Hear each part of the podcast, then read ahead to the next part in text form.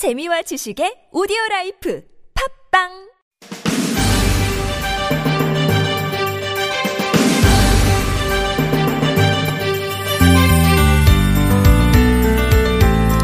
집필실이 조용해야 글이 잘 써질 것 같은데 어떤 소설가는 글을 쓰려면 일단 카페로 간대요. 그것도 한 곳이 아니라 여러 카페를 돌아다니면서 글을 쓴다고 하더라고요. 이유는 일상의 익숙함을 경계하기 위해서. 익숙한 장소는 편하긴 하지만 늘 보던 것만 보이고 듣던 것만 들리고 그러잖아요. 그러니까 생각도 항상 거기서 거길 수밖에 없겠죠. 그런데 낯선 곳에 가면 새로운 게 보이고 들리니까 글감도 새롭게 떠오른다는 겁니다.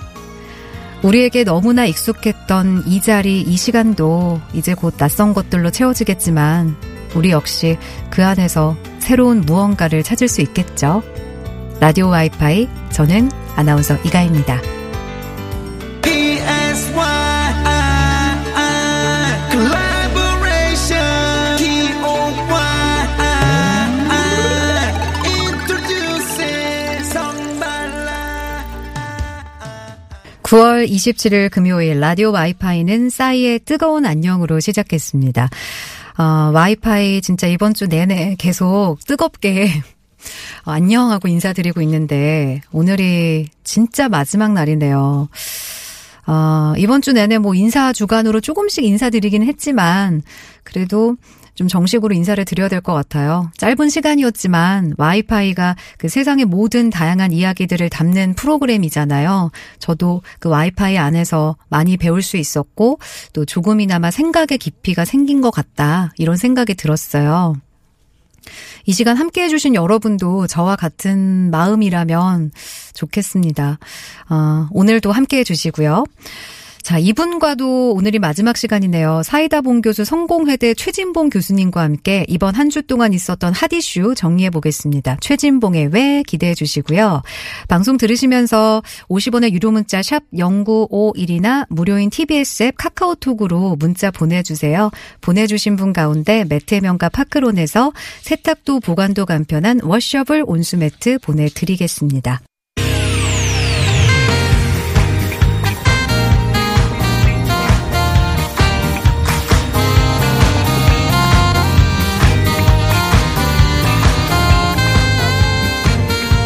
이유가 뭐지? 도대체 뭐 때문에? 세상만사 궁금한 이야기들을 꼼꼼하게 들여다봅니다. 최진봉의 왜?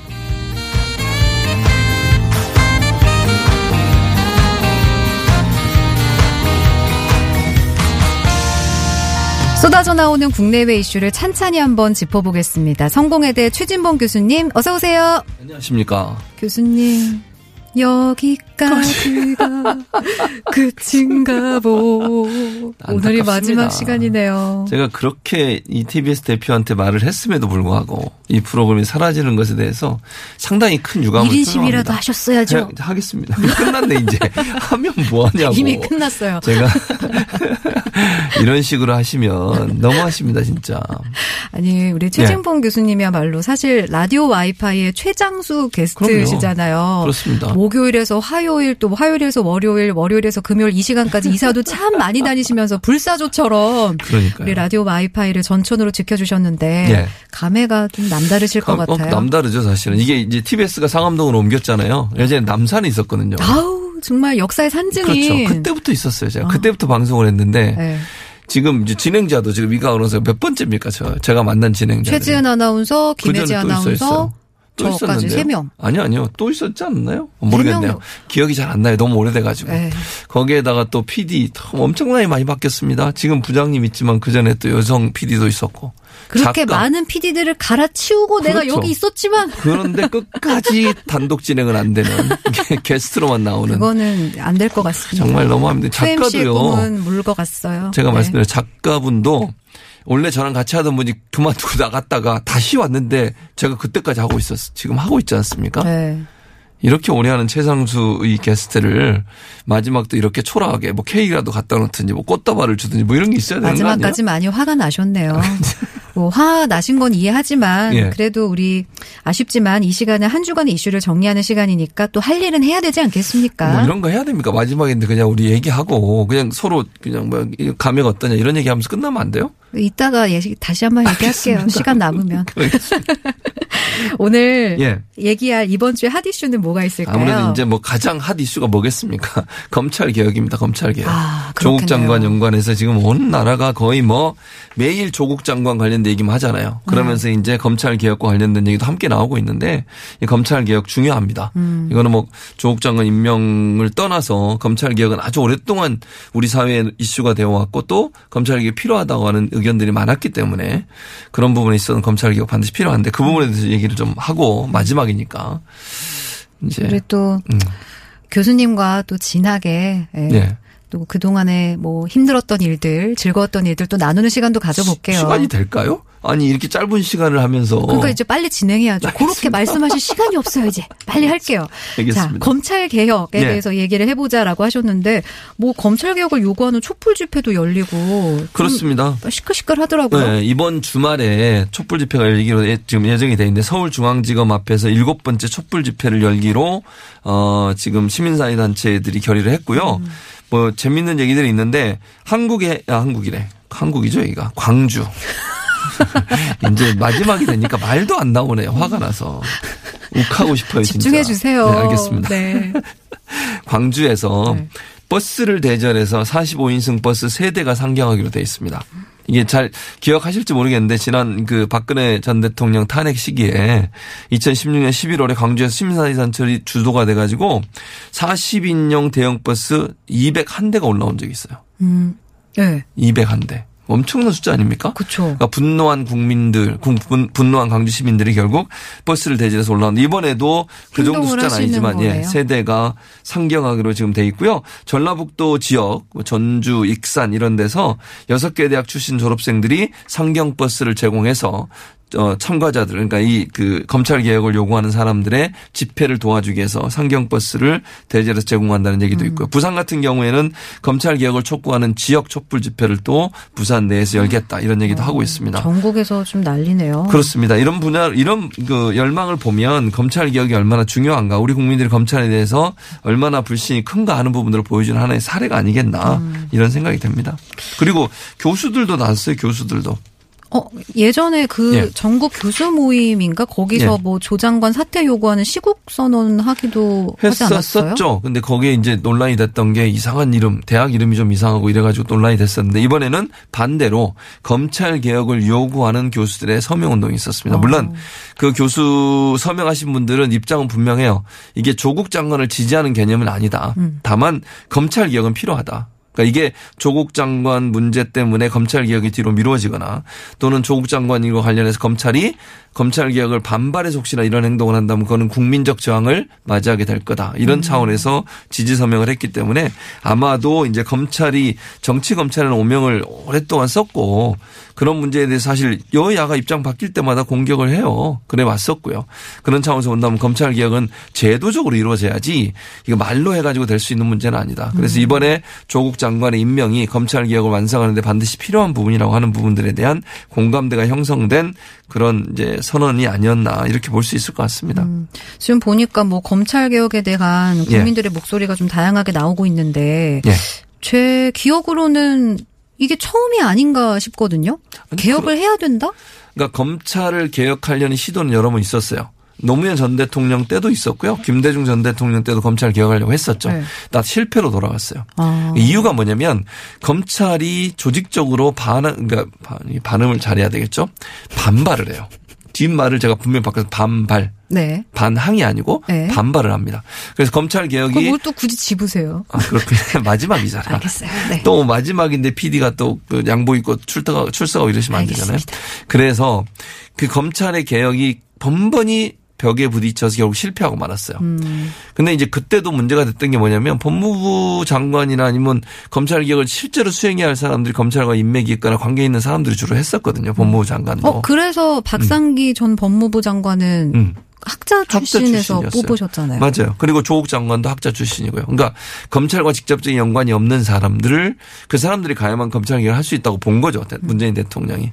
그런 차원에서 아마 학자들을 임명한 걸로 보여지고 그래서 이 검찰 개혁이라고 하는 것은 우리 사회가 검찰이 너무 비대하, 비대해졌고 권력이 너무 세다. 이런 부분에 대한 문제점 계속 지적돼 왔기 때문에 네. 검찰 개혁은 시대적 요구예요. 음. 이거를 검찰이 뭐 저는 뭐 막는지 안 막는지 모르겠습니다만 막아서도 안 되고 음. 거부해서도 안 된다고 생각합니다. 그리고 권력이 좀 분산이 돼야 되잖아요. 어느 조직이든 권력이 한쪽에 집중이 되게 되면 그 권력을 남용할 수도 있고요.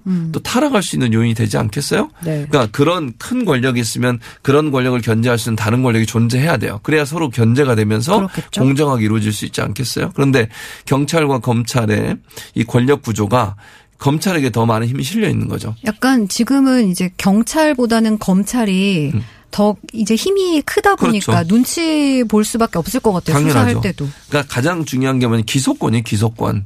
기소를 할 수 있는 권한이 검찰한테밖에 없어요. 경찰은 기소를 할 수 없고요. 또 하나 검찰이 수사권도 갖고 있어요. 그러니까 수- 경찰이 갖고 있는 수사권이잖아요. 음. 네. 사건이 발생하면 수사 일차적인 수사를 하고 근데 수사권을 검찰도 가지고 있어요. 그리고 검찰이 경찰의 수사를 지휘할 수 있도록 돼 있어요. 어, 어 그럼 뭐죠 그게? 그러니까 그 자체가 검찰의 권력이 너무 한쪽에 집중돼 있다는 거죠. 그러면 그 검찰이 견제받을 수 있는 권한이 없어 권력이 없어요. 예를 들면 검찰이 그렇게 경찰의 수사를 지휘할 수도 있고요. 기소권도 유일하게 갖고 있기 때문에 이 사람을 기소할 거냐 말 거냐를 결정하는 것도 검찰이 하는 거예요. 경찰은 의견만 제시해요. 기소 의견으로 넘기거나 불기소 의견으로 넘겨요. 그러면 결정은 누가 하냐? 검찰이 하는 거잖아요. 음. 그럼 경찰은 실질적으로 수사만 하지 검찰이 모든 걸 결정할 수 있는 권한을 갖고 있는 거죠. 하나도 없네요. 그렇죠. 그러다 보니까 이번에 검경 수사권 조정을 하면서 이 검찰이 집중돼 있는 권력을 일정 부분 이양을 시켜서 검찰과 경찰이 견제할 수 있는 기관을 만들자 그런 제도를 만들자는 것이고 또 하나는 검찰 조직 특히 이제 검찰 중에서도 고위급 검찰 간부들을 수사할 수 있는 특별 수사처를 만들자. 그게 공수처예요. 고위공직자 범죄 수사처가 그렇죠. 그거죠 그렇죠. 네. 이두 가지가 핵심인 거죠, 결국은. 그러면 지금 뭐 말 나온 김에 예. 좀 이제 검찰을 개혁을 해야 된다라는 거는 알겠고 아까 시대적인 요구다라고 예, 말씀을 그렇죠. 하셨고 예. 구체적으로 무엇을 어떻게 해야 되는지 좀더 자세하게 설명을 해주신다면 예. 주요 쟁점이랄까. 주요 쟁점은 두 네. 가지 아까 말씀드린 두 가지예요. 크게는 하나는 뭐냐면 수사권 조정 문제거든요. 검경 수사권 조정인데 기소권과 수사권을 어떻게 나눌 거냐는 음. 문제예요. 그러니까 기소할 수 있는 권한의 문제는 지금 현재는 검찰만 갖고 있다고 제가 말씀을 드렸잖아요. 네. 그 권한을 약간 좀 분산을 시켜 보자는 거죠. 또 하나 검 경찰이 그러니까 검찰은 이렇게 얘기해요. 검, 경찰한테 기소권을 주게 되면 경찰은 인원이 훨씬 많아요 검사보다. 그렇죠. 그러다 보니까 비대해진 권력을 가질 수 있다 이런 우려를 하고 있어요. 아, 오히려 이렇게 상황이 예, 예. 뒤집혀질 수 그렇죠. 있으니. 그래서 이 부분도 사실은 이제 물- 아직 논의가 되고 있어서 이게 완성된 건 아니지만 검찰과 경찰이 서로 기소에 대해서는 의견을 나눌 수 있는 어떤 기구를 만들거나 아니면 어떤 통로를 만들어 놓을 필요가 있다는 생각은 들어요. 그러니까 경찰이나 검찰이 기소를 했을 때 기소한 내용에 대해서 서로가 문제가 있다고 생각하면 이의를 제기할 수 있게. 그러니까 음. 경찰이 기소권을 주고 경찰이 기소를 하더라도 검찰이 거기서 이의를 제기할 수 있는 장치를 만들어 놓는 거예요. 예를 들면. 아 그러면은 그러니까 검찰은 이렇게 얘기해요. 경찰이 했을 때 혹시나 인권 침해가 될 수도 있고, 그러니까 범죄가 아닌데 기소를 하는 경우가 있을 수도 있고, 뭐 그러면서 하는 얘기는 이거예요. 경찰도 비리 많지 않냐. 근데 반대로 얘기하면 검찰도 비리 많이 있었잖아요. 지금까지 정치 검찰이라는 오명도 있었고, 그러니까 이런 서로 이런 이제 자기들이 갖고 있는 밥그릇 뺏기지 않으려는 그런 음, 어떤 모습이다 이렇게 보여지는데 제가 볼 때는 검찰도 일정 부분 권력을 나눠줘야 돼요. 그리고 검찰이 잘못했을 때 경찰이 뭔가 견제할 수 있는 권한도 있어야 되는 거 아니에요? 네. 지금 현재는 검찰을 견제할 수 있는 권한이 거의 없어요. 수사하는 단계나 다 기소하는 단계에서. 예. 네. 그래서 그 부분을 좀 나누자고 하는 것이 쟁점이에요. 음. 근데 검찰은 경찰을 믿을 수 없으니 우리가 나눠줄 수 없다 이렇게 주장을 하고 있는 것이고. 그동안은 사실 경찰도 뭔가를 보여줄 수 있는 기회가 없었을 것 같아요. 음, 맞아요. 권한이 없었으니까. 그렇죠. 그래서 이제 그 부분이 첫째 논란이 되고 두 번째는 공수처 설치 문제예요. 음.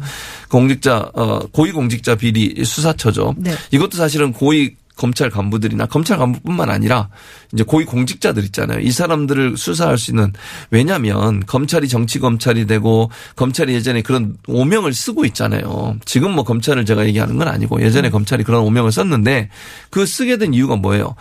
힘 있는 사람, 권력 있는 사람들은 문제가 있어도 그냥 넘어가잖아요. 기소도 안 하고 불기소해서 처리해버리고 네. 뭐 수사도 대강대강하고 이러니까 문제가 됐으니 독립된 기관 그러니까 어, 권력으로부터 독립된 어떤 수사처를 만들어서 고위 공직자들은 거기서 수사하게 만들자는 거예요. 뭐 매압이 없겠네요. 그렇죠. 그렇게 만들자는 거고 그래서 외압 없이 독립된 기관 하나를 만들어서 근데 검찰은 그걸 가지고 뭐라 그러냐면 검찰 위에 또 하나 검찰이 생기는 거다 이렇게 주장을 해요. 근데 그거는 조금 저는 그 고위 공직자들이나 검찰 간부들이 그 부분에 대해서 좀 본인들 수사하는 것에 대한 어떤 뭐 우려랄까요? 아니면 불편함이랄까요? 이런 표현이라고 저는 보는데 그분들은 그렇게 주장을 해요. 심지어는 자유한국당 의원들도 그렇게 얘기를 하죠. 옥상옥이다 뭐 이런 얘기를 하는데 지금까지 그러면 고위 공직자들이나 검찰 간부들에 대한 수사가 제대로 이루어졌냐? 소팔은 안으로 굽는다 그러잖아요. 검찰들이 예를 들면 검찰에 수사할 때 기소할 때 자기 검찰 출신들에 대해서 제대로 수사를 안 한 경우가 많잖아요. 아니 다 선후배고 그러면 그렇죠. 아니 당장 임은정 검사도 계속 불만을 제기하고 있어요. 지금 임은정 검사 얘기 많이 들으셨죠? 들어 아니요. 아안 들어. 네. 뉴스를 좀 보세요. 왜 이러세요? 조국 장관 임은정 어떤 검사 거예요? 얘기까지 했어요. 임은정 검사가 네. 수사에 외압을 받았어요. 수사하고 그리고 또 그 검사들 중에 여성 검사들이 이제 성 추행을 당했던 성희롱이나 이런 부분에 문제가 있어서 거기에 관련된 사람을 고소를 했어요. 검사가 검사가 선배 검사를 그런데 조사를 안 하고 있으면 검찰에서 그래서 임은정 검사 계속 문제를 제기하고 있어요. 왜 조사 안 하냐? 내가 고소한 지가 얼마나 지났는데 조국 장관은 그렇게 열심히 고- 어, 조사하면서 이렇게 논란을 했더니 또 조국하고 한패냐 이러면서 너무 또. 화내시면서 마이크는 아, 치지 그- 마시고. 그렇죠. 이게 잡음이 들어가니까. 뭐 손도 막 이렇게 막 이게 무섭네요. 제스처. 이게 사, 이게 그걸 해야 돼요. 뭐지? 보이는 라디오. 제 이 모습을 보여드려야 되는데. 하지만 오늘이 마지막 방송이라는 그래, 거 막박. 잊지 마시고요. 알겠습니다. 네. 뭐 이런 쟁점들이 지금 있어서 어쨌든 검찰을 개혁을 해야 된다라는 얘기가 나오는데 그렇죠. 그러면은 사실 검찰 내부에서도 이런 목소리가 나올 것 같거든요. 일부 어, 그런 소리가 있어요. 있기는. 근데 그게 대다수의 소리는 아니죠. 그러니까 조직 문화가 검찰 조직 문화는 이런 표현을 많이 상명하복. 그다음에 검사 동일체 이런 얘기를 써요. 네. 그 말은 명령에 복종하는 거죠. 그리고 조직 어떤 충성도랄까 이런 부분이 높아요. 물론 이제 최근에 들어서는 젊은 세대 검사에 들어가면서 분위기가 바뀌었다고 얘기할 수도 있겠지만 오래된 전통은 검사들은 자기 조직에 대한 충성도가 높고 조직을 지키려는 의지가 강하기 때문에 내부적인 반발이나 내부적인 어떤 비판의 목소리가 그렇게 잘 드러나진 않아요. 그래도 그럼에도 불구하고 뭐 몇몇 정말 그 소장파 또는 그 양심 있는 검사들이 그런 비판을 한- 하는 건 있죠. 근데 그게 대다수는 아니에요. 그러다 보니까 주류가 아니다 보니까 비주류로 있다 보니까 검찰의 어떤 조직적인 어떤 뭐 저항이랄까요. 검찰 개혁에 대한 이런 부분들이 훨씬 더 많이 부각되고 있는 상황이라고 볼 수 있을 것 같습니다. 그 지금 보니까 조국 법무부 장관이 평검사들과 대화를 또 하고 하는 있죠. 시간도 갖고 예. 검찰 개혁에 좀 속도를 내고 있는 것 같던데. 그렇습니다. 저는 근데 그게 필요하다고 생각해요. 아니, 거기 간 거 가지고도 또 뭐라고 말을 하더라고요. 근데 아니, 그럼 법무부 장관 돼가지고 뭐 사무실에 앉아 있으라는 얘기 아무것도 하지 말고 장관은 장관인 일을 하고 검찰총장은 검찰총장 일을 하고 이러면 되는 거 아니에요? 임명됐으니까 일을 해야지 세금 받으면서. 괜히 그 속도 얘기 한 번 했다가 참. 아이, 참. 이게 뭐냐고요. 거기 간 게 뭐가 그렇게 잘못됐습니까 대체. 그럼 그거 가지고 압력 너- 행사합니까 거기? 그래서 이제 검찰 개혁에 속도를 내고 있는데 그렇죠. 이게 지금 조국 장관 가족들이 음. 어 수사가 진행이 되고 있잖아요. 그렇죠. 예. 그러면은 좀 뭔가 이게 잘 진척되기가 어렵지 않을까요? 근데 저는 그 부분은 좀 다르게 봐야 되지 않나 하는 생각이 들어요. 그러니까 제- 제가 조국 장관이 법무장관 임명되고 장관의 역할을 해야 되기 때문에 저는 이 업무를 해야 된다고 생각해요.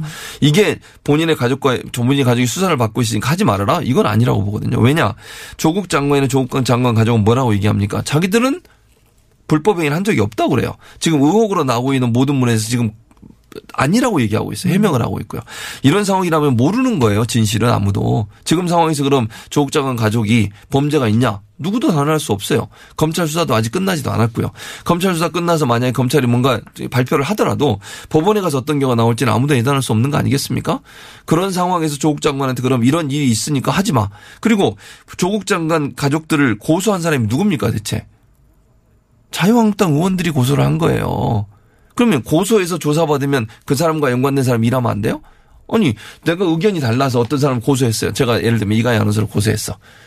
예컨대 그러는 거예요. 네. 이가희 아나운서 남편이 장관이야. 어우 어, 좋겠다. 혹시나 예. 이제 이런 얘기예요. 그러면 제가 고소해서 이가희 아나운서가 네. 조사받고 있으니까 장관하면 안 돼요? 제가 그냥 해코지를 한다고 치면 만약에 또는 뭐 아무 이유도 없이 그냥 고소를 한다고 치면 저를 예를 들면 메인 MC로 안 쳐줘서 예를 들면 마지막을 이렇게 고소 얘기로 아? 끝내실 거예요? 그건 아니죠. 그래서 그런 상황이기 때문에 네. 조국 장관한테 기소가 됐고 조사받고 있으니까 하지 마라 이렇게 얘기하는 것은 아직은 아니다. 저는 그렇게 생각합니다. 그건 그렇고 예. 우리 교수님 이제 끝날 시간이 다 아, 예, 됐는데 저 마지막에 훈훈하게 끝나는 네, 건가요? 우리는 이제 이렇게 못 만나는 건가요 앞으로? 그러니까요. 이게 왜 우리를 이렇게 떠놓을 떠, 떨어뜨려 놓으려고 하는지 음. 이강택 대표한테 다시 한번 유감을 표명하고 싶습니다. 공식적인 방송을 통해서. 아니 뭐 교수님 좀 라디오 와이파이 그 4년 하셨잖아요. 네, 4년이나 했죠. 동안 좀 어떤 점이 가장 기억에 남으셨는지. 저는 이가희 아나운서 이렇게 네. 이 찰떡궁합을 아, 보이는 게 가장 역대 최지은 아나운서, 김혜지 아나운서였지만 제가 제일 잘 제일- 맞았다. 그렇죠. 너가 얘기할 수 최고다? 그럼요. 어차피 없어지는 마당에 사라진 사람들을 얘기할 필요 없지 않겠습니까? 뭘 제가 얘기하면 뭐 하겠습니까?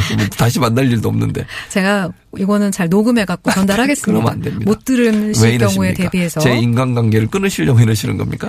끝으로 우리 예. 청취자분들께 우리 교수님 정말 많이 사랑해 주셨거든요. 아. 청취자분들이 하고 싶은 이야기 있으시다면 아니 뭐 저는 진짜 감사하죠. 4년이란 기간 동안을 이런 프로를 할 수 있었던 것도 감사하고 또 이렇게 제 생각을 가감없이 얘기할 수 있는 기회를 주신 것도 감사하고 또 때때로 물론 저희에 대해 비판적인 글도 올리시는 분이 가끔 있긴 합니다. 가끔입니다. 근데 대다수는 저에게 칭찬해 주시고 격려해 주시고 뭐 아니 감사하라고 했더니 왜 자기 PR을 하시는 거예요? 감사하고 아, 그런. 분들에게 감사의 말씀을 전하고 싶고 네. 뭐 이제 이 방송 이 프로그램은 제가 이제 떠나지만 다른 프로그램에서 또 만날 수도 있을 거고 다른 방송에도 뵐 수 있으니까 많이 격려해 주시고 또 밀어 주시고 뭘 밀어주시는지 제가 잘 모르겠습니다만 또 다른 방송에서 만나 뵙도록 하겠습니다. 네. 그동안 너무너무 감사했고요.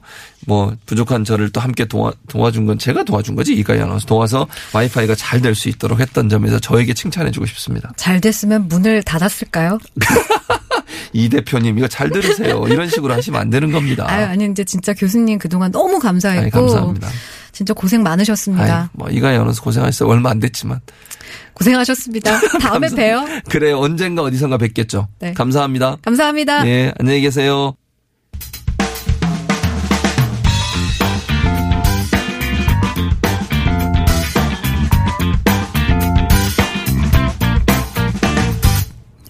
지난 9월 19일에 서울시는 글로벌 음악도시 서울 계획을 발표했는데요. 이게 어떤 계획인지 자세한 내용 서울시 문화정책과 김경탁 과장과 얘기 나눠볼게요. 안녕하세요. 네, 안녕하세요. 김경탁입니다. 네, 반갑습니다. 과장님, 이 글로벌 음악도시 서울 이름만 뭐 들어도 이 규모가 엄청난 계획일 것 같거든요. 이게 어떤 계획인가요? 그 아시다시피 그 서울이 케이팝의 본고장이라고 할 수가 있죠. 그렇죠. 예, 케이팝뿐만이 아니라 뭐 클래식이나 국악, 인디음악 등 그 서울이 음악 분야의 자원과 경쟁력이 굉장히 많습니다. 그래서 이런 그 음악 자원을 활용해서 음악 산업을 육성을 하고 또 시민들은 일상에서 그 다양한 음악을 좀 더 쉽게 자주 즐길 수 있도록 네. 하자는 계획이고요. 또 그렇게 함으로써 또 세계인들이 어 서울을 찾고 싶은 도시로 만들겠다라는 그런 계획입니다. 음. 그래서 구체적으로 이제 세 가지 목표를 가지고 있습니다. 음악으로 시민이 행복한 도시, 또 음악인과 음악 산업이 성장하는 도시, 또 세계인과 교류하는 음악 도시를 목표로 어, 아홉 개 과제를 23년까지 추진할 계획을 발표를 했습니다.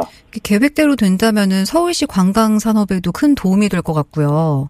네, 그렇습니다. 이 아홉 개 과제 중에 특히 좀 알려드리고 싶은 부분이 있다면 어떤 게 있을까요? 네, 뭐 여러 가지가 있는데요. 그 시민분들의 그 음악을 향유할 수 있는 기회를 좀 늘리기 위해서 그 생활문화지원센터를 대폭 확충한다든지, 네. 그다음에 그 대규모 그 전문 공연장, 그 창동의 서울 아레나와 같은 그 음악 거점 시설을 또 만들고, 또 음악 산업을 활성화하기 위한 그 기업들에 대한 지원, 또 인재 양성, 또 관광 음악 관광 프로그램의 발굴 뭐 이런 다양한 종합 계획입니다. 근데 그 중에서도 그 음악 축제 부분을 좀 말씀을 드리고 싶습니다. 그 이미 뭐 크고 작은 축제들이 많이 열리고는 있지만 계절별로 좀 대표적인 굵직한 그 축- 음악 축제들을 어 정례적으로 개최를 하려고 합니다. 봄에는 음. 드럼 페스티벌, 여름에는 그 국악 축제, 그리고 가을에는 케이팝 힙합을 비롯한 대중음악 관련 축제, 또 음. 겨울에는 어, 클래식 이렇게 어, 장르별로 어, 계절별로 1년 내내 그 음악이 흐르는 서울을 만들려고 합니다. 그래서 그 이번 주 토요일부터 9일간 그 서울 뮤직 페스티벌이 광화문 광장 일대에서 처음으로 개최가 됩니다. 네.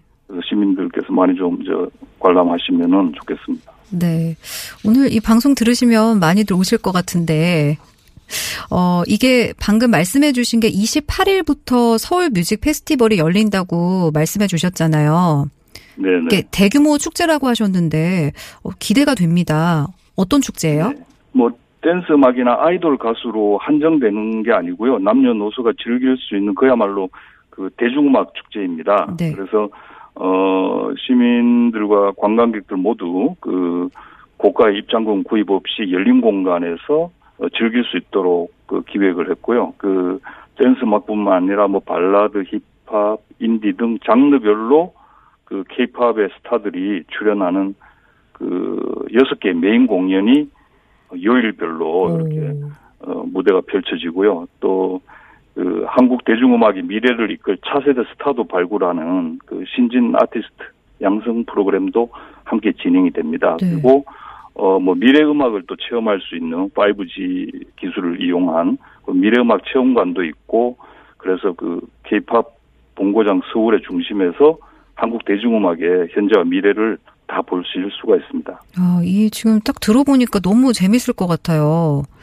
그리고 또 9일 동안 공연뿐만 아니라 뭐 다양한 프로그램이 진행이 되는 것 같던데 서울 네. 뮤직 페스티벌을 제대로 즐기려면 이렇게 해라. 뭐 알려주실 방법이 있다면. 네, 뭐 요일별로 워낙 저 시간대별로 많은 프로그램이어서 제가 일일이 다 지금 설명드리긴 어려운데요. 그 네.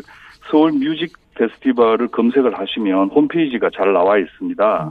그래서 그 시간하고 어 보고 싶은 그 출연진들을 확인해 보실 것을 추천드리고요. 그 무료이긴 한데 그 일부 그 좌석은 사전 예약제로 되어 있기 때문에 일단 서울 뮤직 페스티벌을 검색하셔가지고 그 자세한 사항을 좀 확인을 미리 하시는 게 좋을 것 같습니다. 네.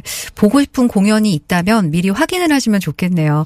어, 마지막으로 시민들께 하고 싶은 말씀이 있으시다면 한 말씀 부탁드려요. 어, 서울 뮤직 페스티벌에 좀, 저, 직접, 어, 즐겨주시면 좋겠고요. 그 외에도, 어, 서울의 그 곳곳의 거리에서 하는 그 서울 거리 공연, 또 서울 광장에서 문화가 흐르는 서울 광장 등 다양한 공연들을 상설로 지금 하고 있습니다. 그래서 이런 공연들에도 시민들께서 많은 관심과 참여를 부탁드리겠습니다. 네. 오늘 좋은 프로그램 소개해 주셔서 너무 감사합니다. 감사합니다. 네. 지금까지 문화정책과 김경탁 과장이었습니다. 라디오 와이파이 진짜 마지막 곡이네요. 그동안 여러분 너무 감사했습니다. 이수영의 스치듯 안녕 남겨놓고 전 정말 안녕 인사드릴게요. 그동안 감사했습니다.